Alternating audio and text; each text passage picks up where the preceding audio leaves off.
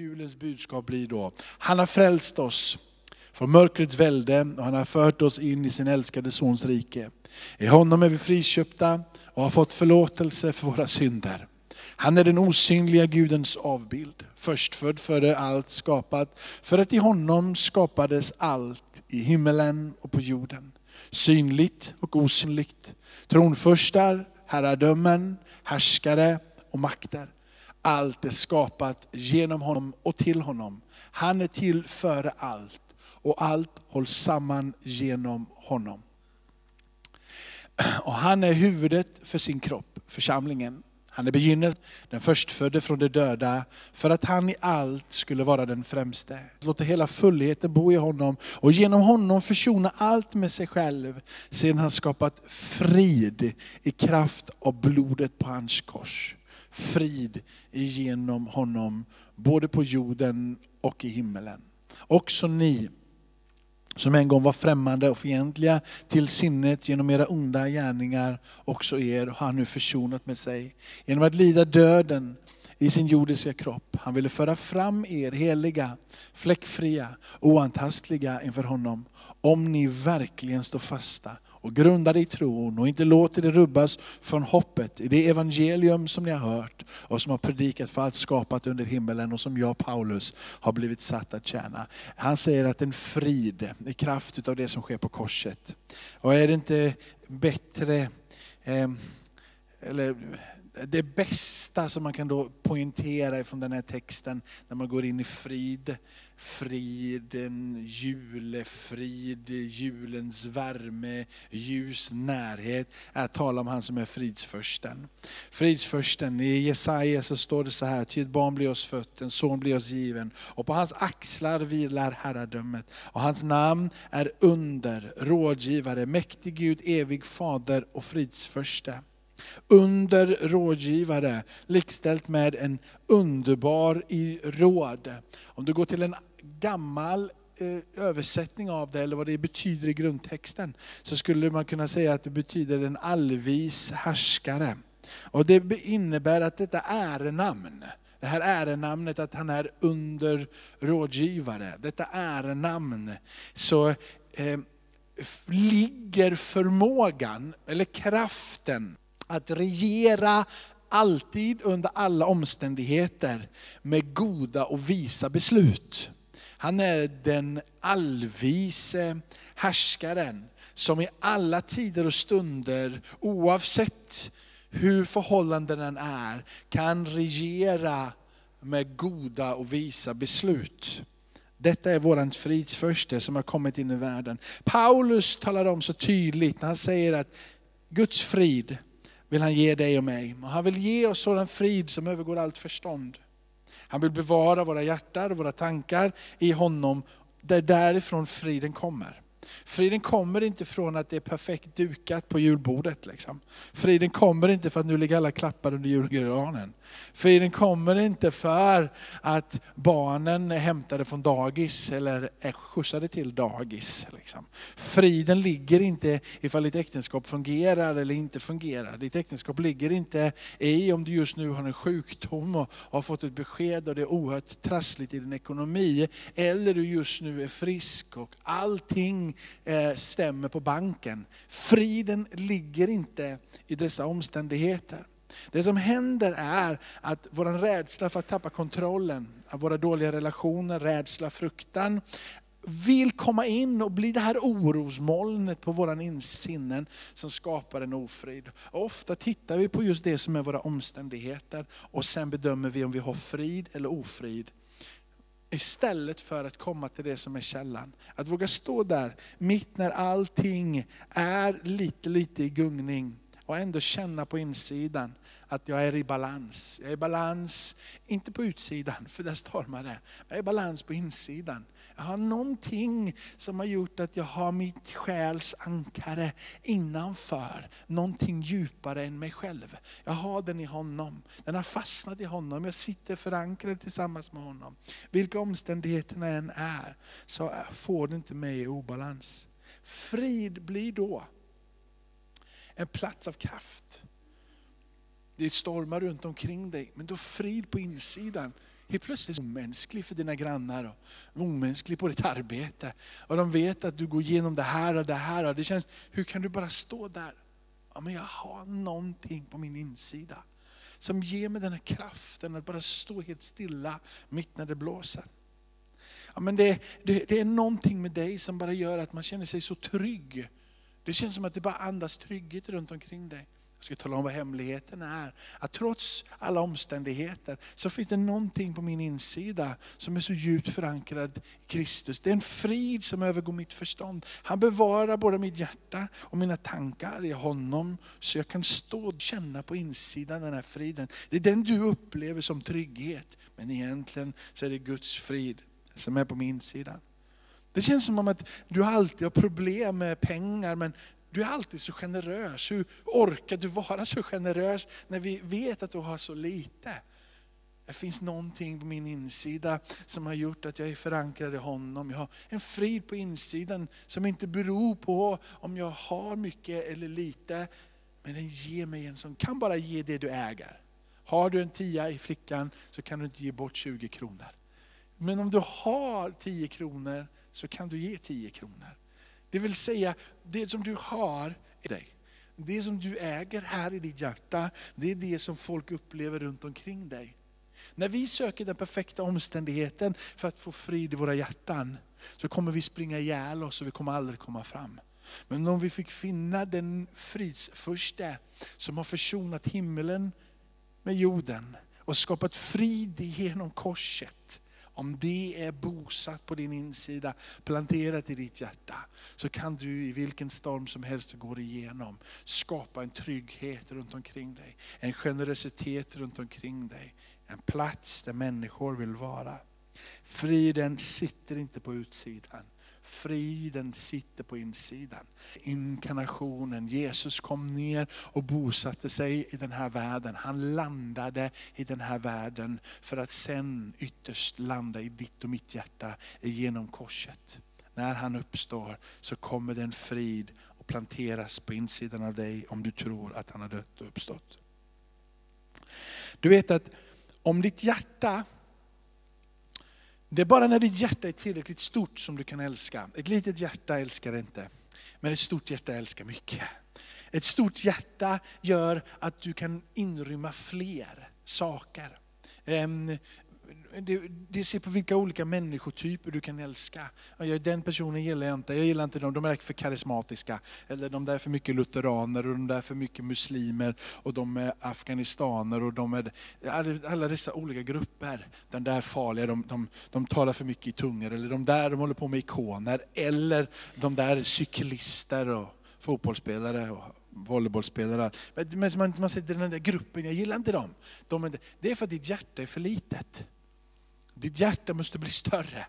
Du måste älska mer. Ju större ditt, ju fler olika typer av människor får plats. Även det som du faktiskt inte gillar, men om du älskar det så kommer du att kunna omfamna det. Du kanske inte håller med, men du kan omfamna det i ditt hjärta. Du behöver inte tala emot det. Du behöver inte bli ängslig och orolig på vare sig insidan eller utsidan, för att det inte är precis så som du tycker att det borde vara. För den friden som du har på din insida, den berörs inte av de omständigheter som är på utsidan. Du och jag, vi behöver säga, jag vilar i den allsmäktige Gudens händer. Jag vilar i den eviges händer. Fridsfursten regerar. Min sorg och mina problem behöver vi säga, de försvinner, de tar slut. För i Gud, min Herre, har jag min ro. Vi behöver säga att den perfekta friden, den har jag bara i dig Gud inte i julgransplundringen. Va? Vet du? Tryggheten behöver du och jag säga, den finns i den friden som finns hos Gud. Det är inte frånvaro av oro som ger frid. Det är inte frånvaron utav konstiga omständigheter som ger frid. Det är närvaron av Gud som ger frid. Den friden som du och jag söker. Andra människor som inte har din och min övertygelse och inte mött Jesus än, kanske söker frid på andra ställen. Men den friden som du och jag söker, kan inte mätas mot någon annan frid som finns någon annanstans. Den friden du och jag söker är en frid som blir en källa till liv var du än går. I först, eh, andra Thessalonikerbrevet kapitel 3 och vers 16 så står det så här. Må han som är fridens Herre eh, ge er sin frid alltid och på alla sätt. Herren var det med er alla. Må han som är fridens Herre, fridsförsten, på hans axlar vilar herradömet som vi läste ifrån Jesaja. Han är fridens Herre. Vad innebär det att vara Herre över någonting? Inte bara, inte bara med ett litet H, Herre utan Herre över det. Det innebär att han äger det på det sättet. Det är han, en, en del av vem han är, en attribut, en karaktärsdrag. Han är shalom, han är våran frid. Det är inte bara någonting som han är vid sidan, utan han är det, han bär det. Hans namn symboliserar det. Det är liksom ofrånkomligt när du tittar på Jakob, och att Jakob liksom, Jakob är inte bara smal och liten, utan Jakob är stor och tjock. Nej, det, men inte så tjock, men något kilo för tjock. Men, men ja, vissa saker är jag, som du tydligt kan säga. Och det är samma sak med Gud, vissa saker är Gud. Och de sakerna är han alltid och jämt. Han är inte det på morgonen och sen är han inte på kvällen, utan han är det hela tiden. Och han är Herre, fridens Herre. Han äger frid, han kan ge frid. När han går där på vattnet och stillar stormen, eller när Petrus kommer ut, han är i båten och stillar stormen, det är han som äger det, så han kan tala ut det och vattnet stillar sig och de kan röra sig vidare. Han äger det, han kan ge det. Men det finns någonting som frid gör. Och låt säga att det här fridens Herre, han äger frid. Låt säga att det finns ett karaktärsdrag i frid. Frid har en, en natur. Så du, du har, vad är frid? Alltså för, frid har en natur och den här naturen, vad är det? Det skulle jag vilja säga att en del av den här friden, och som dess natur, är att det stillar ett samvete.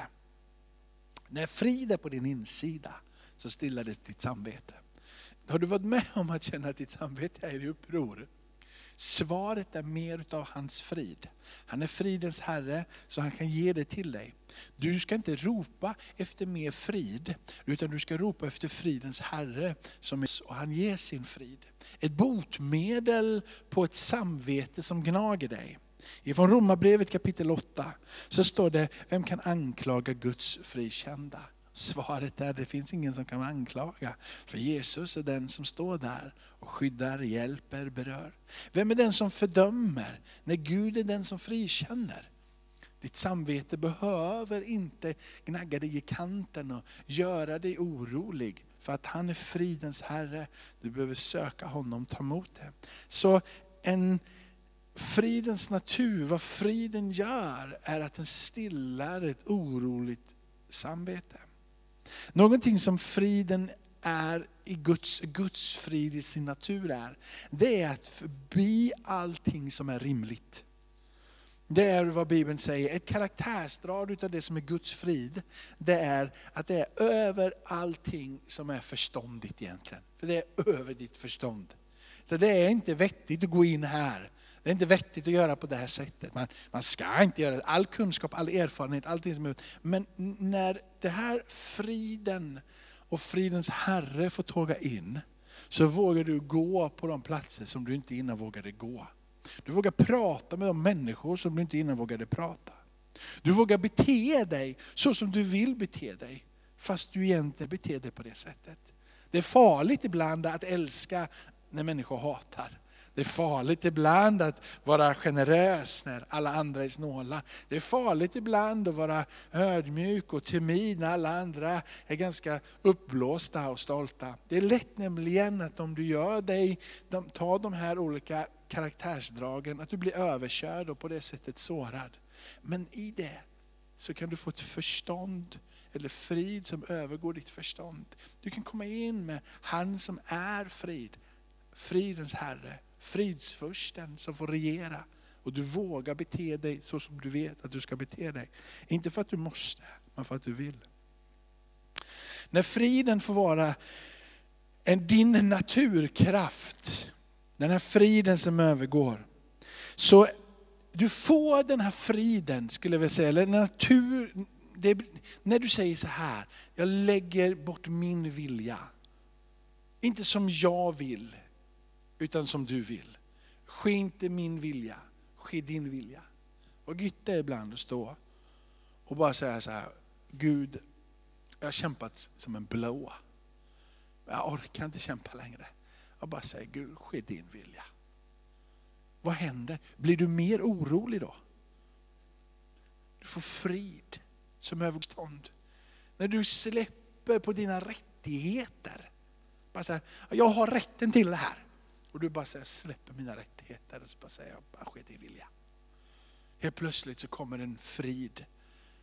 När du väljer att släppa på din vilja så kommer Guds frid över ditt liv. En sak till som händer, det är att när frid får vara där, så vågar du hoppas trots att det ser hopplöst ut. Han ger morgondagen luft. Han ger nästa dag förhoppningar. Det är som att när fridens första får träda in, så är inte morgondagen mörker. Morgondagen blir ljus. Ett hopp tänds. Morgondagen blir en möjlighet. Ett hopp om en bättre framtid. En hopp om att morgondagen bär med sig någonting. Jag skulle vilja säga att hoppet, när det får vara där, det är en sån kraftfull medicin så det överstiger alla andra mediciner. Hoppet gör att du reser dig upp trots att ingenting säger att du borde resa dig upp. Men fridens första har stigit in och du känner att hoppet tänds. Fridens natur skapar hopp. Friden, när den får vara där, när Jesus får vara Herre, så föds någonting. Det händer någonting. Det blir en kärleksfull gemenskap. För där frid råder så behöver inte någonting annat regera eller äga. När friden är där i en relation så blir det en gemenskap som är trygg. När friden är där mellan dig och mig så behöver vi inte slåss om plats och position. Så det som händer när fridens första får vara i ditt liv, är att det som har skett genom julens budskap, Jesus kom till jorden. Hur kom han till jorden som en människa? Och när han vandrade som en människa, vad var det han gjorde? Han bringade försoning mellan himmel och jord. Guds frid blev tillgänglig. Guds frid blev ett löfte. När den friden är där så börjar det som har varit trasigt i våra relationer att läka. Vi skapar den gemenskap vi har med Fadern, med de som vi har runt omkring oss. Hur får man detta? Enkelt men ack så svårt. Det går till källan. Och källan är ju Gud själv. Källan är att möta med Jesus och handlad utav konungarnas konung och herrarnas herre. Det är där det ligger. Frid är inte ytterligare en sak som du kan få äga som kristen. Frid får du när du möter med Jesus. Ibland så ber vi för att jag skulle önska att jag hade mer av Guds kärlek. Svaret min vän, det är att möta med Jesus. Ibland ber jag, hjälp mig, låt mig få mer frid. Svaret är att möta med fridsförsten. Ibland så ber vi bortanför vad vi egentligen ska be. Han i sin person bär allting det som du behöver. Det är därför som söndagsskolsvaren funkar i alla tider. Jesus är svaret på alla frågor i söndagsskolan. Jesus är fortfarande alla svaret. Det är du och jag som väljer att krångla till det. Det här är kortfattat julens budskap.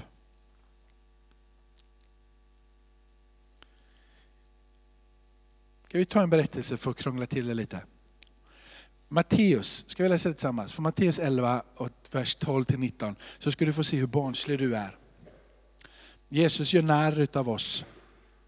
Ibland, eller han, Han är ju mästare på att skapa förvirring, lika mycket som att skapa sanning och är sanning. Så skapar han konstiga frågor ibland. Matteus kapitel 11 och från vers 12 till vers 19. Då står det så här. Det här är, det här är så konstigt, men jag hoppas ni hänger med mig här. Och från Johannes döpares dagar ända fram till nu är himmelriket utsatt för våld. Det är som om att när, det är som, det, alltså när Guds rike är på intåg och det, allting bara vill, vill, vill, det är som att världen vill inte ha med det att göra. Det är, världen säger nej till det. Det är motstånd överallt. Det är utsatt för våld, för våldsmän, förtryckare. Alla profeter och lagen har profeterat fram till Johannes. Och, och om ni nu vill ta emot det, han är den Elia som skulle komma. Hör du som har öron. Och så säger han bara, Jesus, vad ska jag likna det här släktet vid? Och så säger de är som barn. Du, du vet, hur vuxen du än är Camilla så, så är du ett barn. Hur vuxen du än är Robban så är du ett barn. Säger, vad ska jag likna det här släktet vid? De är barn. De sitter på torget och ropar till andra barn. Vi spelar flöjt för er, men ni dansade inte. Vi sjöng sorgesånger, men ni grät inte. Han säger helt enkelt att barn är tvärtom. Så som jag säger, Jenny, ska vi leka med bilar? Och så säger Jenny direkt, nej, jag vill leka med dockor. Så eh, Roger, ska vi gå och spela fotboll? Och barnet i Roger säger, nej, jag ska gå och träna någonting annat. Det är som att barn aldrig riktigt är nöjda, alltid lite, lite i uppror. Lite, lite så finns den här, sen vi, vi sjöng glädjesånger, vi dansade och vi stöjade och ni vill inte vara med. Okej, okay, då, vänder vi, då skiter vi i att sjunga de där sångerna och glädjas och så här. Då kör vi lite sorg istället här nu då. Då tar vi och bara sjunger så och vi gråter. Nej, det dög inte heller. Johannes kom, han varken åt eller drack. Han käkade inte någonting utan det var liksom vildhonung och, och gräs eller vad han nu käkade. Liksom. Och då säger han, han har en ond ande. Och sen kommer människosonen. Och när människosonen kommer, han bara äter och han bara dricker. Och sen ser vi vilken frossa och drinkare, en vän till tullindrivare och syndare. Men visheten har fått sin rätt av sina barn. Det är som att det finns ett nedlagt uppror. Och Bibeln är tydlig med det. Den ligger där. Det är ingenting som passar. Liksom. Ena sekunden så är det så här, ja, det är på det sättet och ni, är bara, ni beter på det sättet. Det, finns, det liksom spelar ingen roll vad en Gud har gjort, så är det fel på något sätt. Liksom. Varför skapade han och så fanns det ondska i världen? Varför skapade han lustgården och så var det ett träd med kunskap om gott och ont och ett med livets träd och så fick de inte vara kvar. Varför, och sen så kom synden, varför är det på det sättet? Och varför gjorde han sådär med, med Elia och Elisa? Varför, såg du, varför tog han de här tolv? Och varför, det spelar liksom ingen roll vad en Jesus gör, så är han inte tillräckligt bra eller vad en Gud gör. Det finns alltid, vi barn vi lever i det här upproret. Och Matteus går så långt att han säger att den här världens barn, det här släktet är, är emot. Jesus har sagt det, Matteus skriver det. Eller hur? Frågan är om du och jag bara kan omfamna han som är konungarnas konung välkomna julens budskap. En försonare som har stigit in. Frid mellan himmel och jord. Fridsfursten får regera i ditt liv. Låt hans frid få vara en naturkraft i ditt liv. Stilla ditt samvete. Ge dig hopp om framtiden. Låta förståndet inte vara det som regerar i varje omständighet, utan hans frid. Låt Jesus få vara Herre. Amen. Tackar dig Fader i himmelen för att vi får läsa ditt ord och förkunna ditt ord och tala ditt ord Herre. Och jag ber att det som är sagt idag skulle få landa i våra hjärtan. Ge oss den mat vi behöver. Ge oss nya Herre, så att vi får komma tillbaka till dig. Du som är källan till liv, du som är våran kraft. På dina axlar vilar hela herredömet. Du är underbar i råd. Du är evig Fader och du är våran fridsförste. Prisat varit ditt heliga namn.